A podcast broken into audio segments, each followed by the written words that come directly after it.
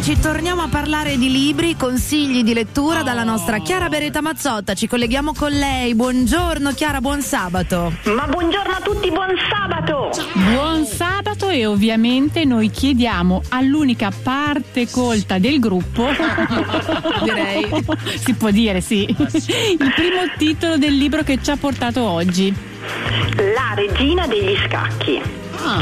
Se guardate le serie tv, secondo me sapete che c'è già c'è una serie, ma è tratta da questo libro meraviglioso, quindi non potevo non raccontarvelo. L'autore è Walter Tevis, la traduzione di Angelica Cecchi e l'editore è Minimum Fax. La protagonista di questa storia è una bimba, perché ha soltanto 8 anni, si chiama Beth e non ha una vita facile, perché deve vedersela presto con una grossa eh, difficoltà, cioè rimane orfana. Perde i genitori in un incidente d'auto e sicuramente è più difficile per una bimba come lei perché è molto chiusa, è silenziosa, è timida, sempre sulle sue e arriva a un certo punto in un orfanotrofio. Qui si prendono cura dei bambini, ma tra le altre cose li curano con delle simpatiche pasticche di vitamina che in realtà sono dei calmanti. E Beth comincia a usare queste, queste pastiglie con una certa attenzione, nel senso che la notte eh, le prende prima di dormire, in questo modo si calma, riesce a riposare in questo stanzone che per lei è abbastanza angustiante. È però una lieva modello, quindi è la prima della classe in questo, in questo posto nonostante sia più piccola e quindi ha un privilegio, cioè può andare a pulire quelle che si chiamano le cimose. Cosa sono le cimose? Nient'altro che i cancellini, cioè quella stoffa che serve per cancellare la lavagna. E quindi se ne va nel seminterrato dove c'è una specie di gigante buono ma un po' burbero che si chiama il, il signor Scheibel, che è il, il custode appunto. E lui se ne sta sempre seduto a fissare una scacchiera in, ass- in attesa di compiere una mossa. Ma Bess è molto curiosa di questo gioco perché non lo conosce affatto e quindi nonostante le resistenze dell'uomo riesce a farsi insegnare quelli che appunto scoprirà essere gli scacchi. Ma la vera sorpresa ce l'ha Scheibel perché questa bambina è un vero portento, cioè è davvero difficile trovare una competenza, una bravura, un intuito così grande in una bambina tanto piccola. Il piccolo problema è che siamo in un'epoca in cui mettere i piedi in un circolo scacchistico per una donna era un sacrilegio. Sì. Cioè diciamo che sulle donne si dicevano le seguenti cose, che A non potevano giocare a scacchi perché non potevano stare zitte durante il gioco. Nel mio caso, in effetti, effettivamente poteva essere così, però in generale non è molto carino. Secondariamente le donne no, non si possono concentrare abbastanza a lungo, soprattutto non possono sperare di avere delle intuizioni.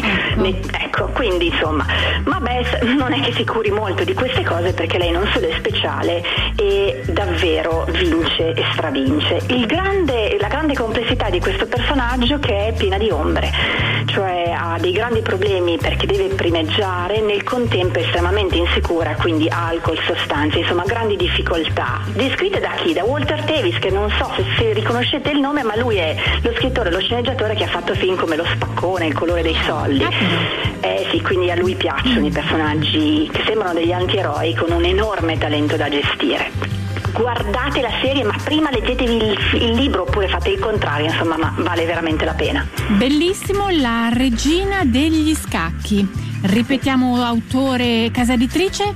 Walter Tevis è l'autore, la traduzione di Angelica Cecchi, l'editore Minimum Fax. Mm, scommetto Chiara che la seconda proposta è molto diversa da questa. eh sì, eh. è tosta ma è molto utile. Vai. Si chiama Dizionario della dissoluzione.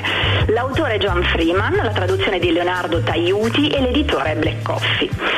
Allora, l'autore la prende molto seriamente questa fase nel mondo perché dice che è una fase davvero difficile, piena di tumulti, di incertezza, insomma, un'epoca in cui tecnicamente abbiamo tutti gli strumenti per osservare, per capire, per leggere, per guardare, eppure siamo molto ciechi, non fatichiamo a stare nel mondo, in più siamo molto divisi, alcuni per narcisismo, per carità, ma spesso proprio perché non riusciamo molto a comunicare.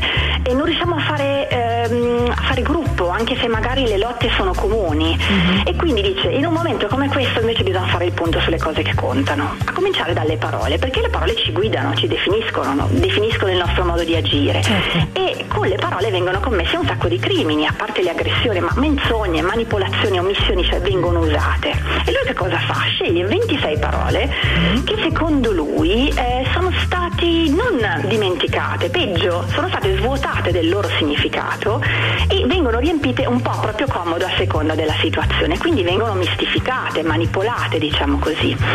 E quindi invece eh, bisogna imparare ad usarle bene. Le tre domande che si fa Freeman sono eh, questo modello di informazione ci ha tolto la capacità di immaginare? E secondo lui è sì, ma soprattutto questa capacità di immaginare, di avere delle prospettive per il futuro è una forma di controllo? Probabilmente sì. Abbiamo il potere di cambiare tutto? Assolutamente sì. Serve però un cambio di prospettiva a cominciare dalle parole. Dobbiamo imparare a riusarle di nuovo per essere dei cittadini che stanno in modo etico nel mondo. E quindi leggerete agitare, corpo, decoro, ambiente, giusto, speranza, giustizia, amore, monumento, insomma un viaggio in queste parole che dobbiamo davvero riprendere in mano per agire in modo diverso. Immagino comprendendone il vero, il reale significato. Esattamente. Wow, ricordiamo il titolo e autore? Dizionario della dissoluzione, l'autore è John Freeman, la traduzione di Leonardo Taiuti e l'editore è Black Coffee.